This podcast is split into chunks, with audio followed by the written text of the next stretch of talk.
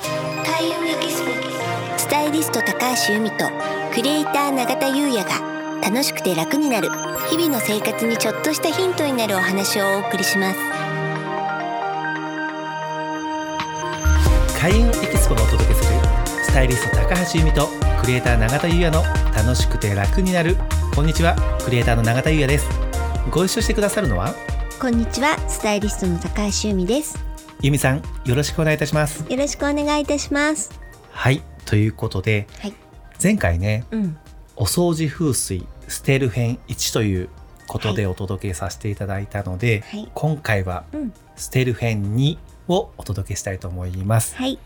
前回ねうん布類を捨てましょうっていうところをまずお話しいただいて、うん次に紙をということなんですけれども、はいちょっと詳しく教えていただいてもいいですかあはいえっ、と紙類というのは木の木を持っていて、はいでその木の木は仕事運を司ってるんですよね。うんうん、なので、えっと、まあ、いらない古い、えー書類、新聞、雑誌、本、ここら辺は、それを貯めておいてしまうと、成長の運気を損なってしまうんですよう。んうん、なので、まあ、必要なものはねもちろん残しつついらないものはまめに処分した方が仕事運にはいいというふうに言われてます。紙は仕事運仕事運なので、まあ、私大体こういう、えっと、処分の話になった時は、まずは布と紙っていうのをあの最初にねお伝えするこそうとなんがですねすごく多いです。ううんんうんあとはねあのメールですね、メール、うん、メールは紙とかではないんですけど、うんこれはね情報の運気を持ってるので、うんやはり古いメールをパソコンの中にそのまま持っとくのは良くないんですよ。うんなので不要になったメールはどんどん削除していった方が仕事運はアップするという。ありがとうございますはい。結構ね、うんメールとか溜まってっちゃいますしう。ね、うんんこまめに削除した方がいいですね。はいはい。では次に捨てた方がいいものってありますか、はい。えっとね、賞味期限切れの調味料です。ありますね、うん冷蔵庫の中にうね、ん、奥の方にねそうなんですよ溜まね。ってます、うんはいこれね、あのキッチンの悪い木、淀んだ木を吸ってしまうので、でその吸ってしまったまあ調味料、食品を体内に入れるってことはもう絶対的に NG なので、これはやめましょうと。うん、長田さん、なんか使い切れない調味料ってあります？意外と、うんマヨネーズとかああ、ケチャップああケチャップケチャップね、わかります。ケチャップ意外と使わないんでそうすよなんねですよね。そうそう、わかります。私はね、豆板醤なんですよ、ね。豆板醤使わなそう、うん豆板使うん醤ですけど、でもないと困るんですよ。豆板醤しか出せない味ありますかそうならねんですよね。必要だけどねうんそんなに出番がないっていうそうなんです。逆にね、うん鶏ガラと かね鶏ガラスープとうん、中華だしっていうんですか、うん、あれめちゃくちゃ減りますよああ、そうですか。うちへうんえうん、私ね、料理酒がね、かなりのスピードで減るんですよ。それゆみさんあれじゃない ですか料理酒っていうかお風呂に入れちゃってるじゃないです入れかてない、入れてないです。入れてない。浄化で違います。おそ風呂れには入れちゃってるじゃそないでれすかは清酒なんで、それはそれそれはそれ、ここれれははここれれ。でも足りない時入れちゃってるとかない 入れてません。それは入れてないですよはい。はいはい、ありがとうございますあとはね食材を無駄にすることっていうのは貯蓄運を逃すというふうに言われてるのうんであのそこはねあのちょっと気をつけていきたいところだと思いまはいす。、ありがとうございます、うん、次はですね古いタオルとかトイレタリーとか、うん要は水回りで使うものなんですけどそれは悪い気を吸ってしまうんですね。うんでその水回りの悪い気っていうのは、まあ、水毒と呼ばれてるんですけ水毒どそうなんですよ、うんでその水毒は古い気と合わさることで増えちゃうんですよ、増えるんですねそうなんですうんなのでで水毒って風水では病気の原因っていうふうにも言われているので、健康運に関わってくるんですうんね、うん定期的にあの古いものを処分して新しいものに変えるというそういったイメージですはい古いタオルってね、布類にも入りますしねいいですねはいで女性に関してはあの古いタオルとかトイレタリーがビューティー運にも影響してくるので、へーうん、なので健康運ビューティー運という部分でこまめな交換をした方がいいと思いますね。はい、うんありがとうございますうん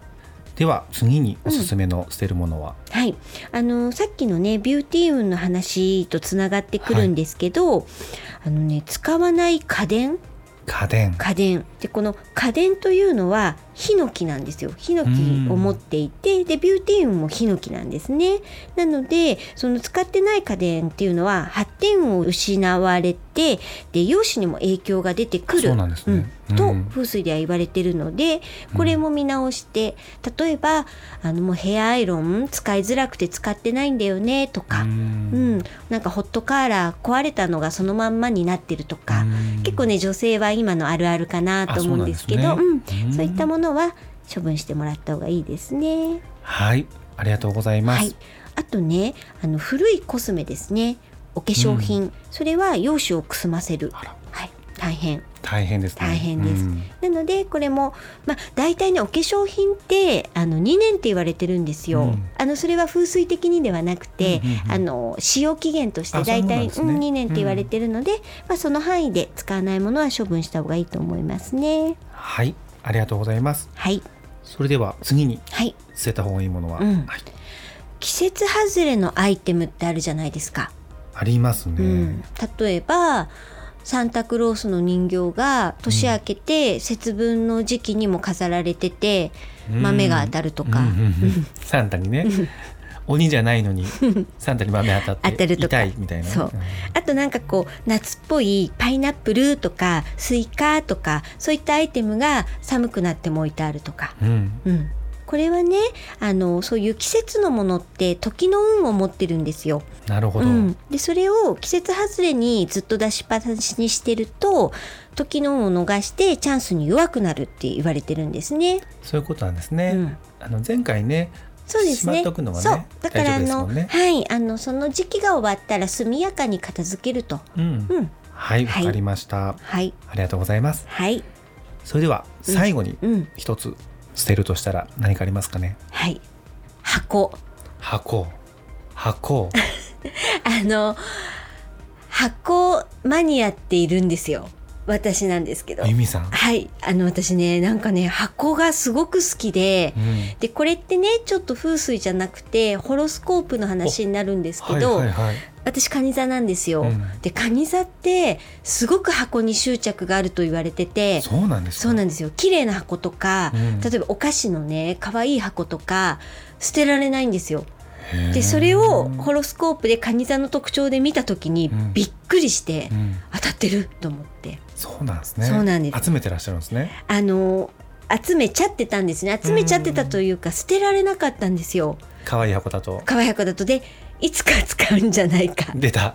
やっちゃったんですねやっちゃってたんですよやっちゃってたんですね何かに使えるんじゃないか、うんでも中身が入っていない箱って魂のないものうんというふうに風水では捉えて、それを貯めると家全体の運気を落とすというとっても良くないアイテムなんですよ。まさに魂がないこれ陰の木そのうイなメーんジあでりますすよ。ねそうなんですよ。うんなのでそれは捨ててください。はいそして本当にねこれ私以外にも結構その箱を取っといてる人ってすごく多くて、ううんんでもだとしたら何か中に入れればいいんですよ。うん魂を入れうる、ん、例えばキャンディー入れてキャンディーボックスにするとか、なんかこうクリップ入れるとか、ううんんうんそういう何かに使えばいいのであの実はこの間もちょっと風水鑑定を、うんお仕事仲間の事務所に行った時に、あははいいやはりその空いてる器とか空き箱がすごく多かったんですね。でそれはちょっとご注意させていただいたんですけうんどなるほどです、う、うんんうんうんそうなんだ案外いるんですよね。そういうことなんですね、うんありがとうございますはい、はいということで捨てる編にははい以上とさせていただきます、はい。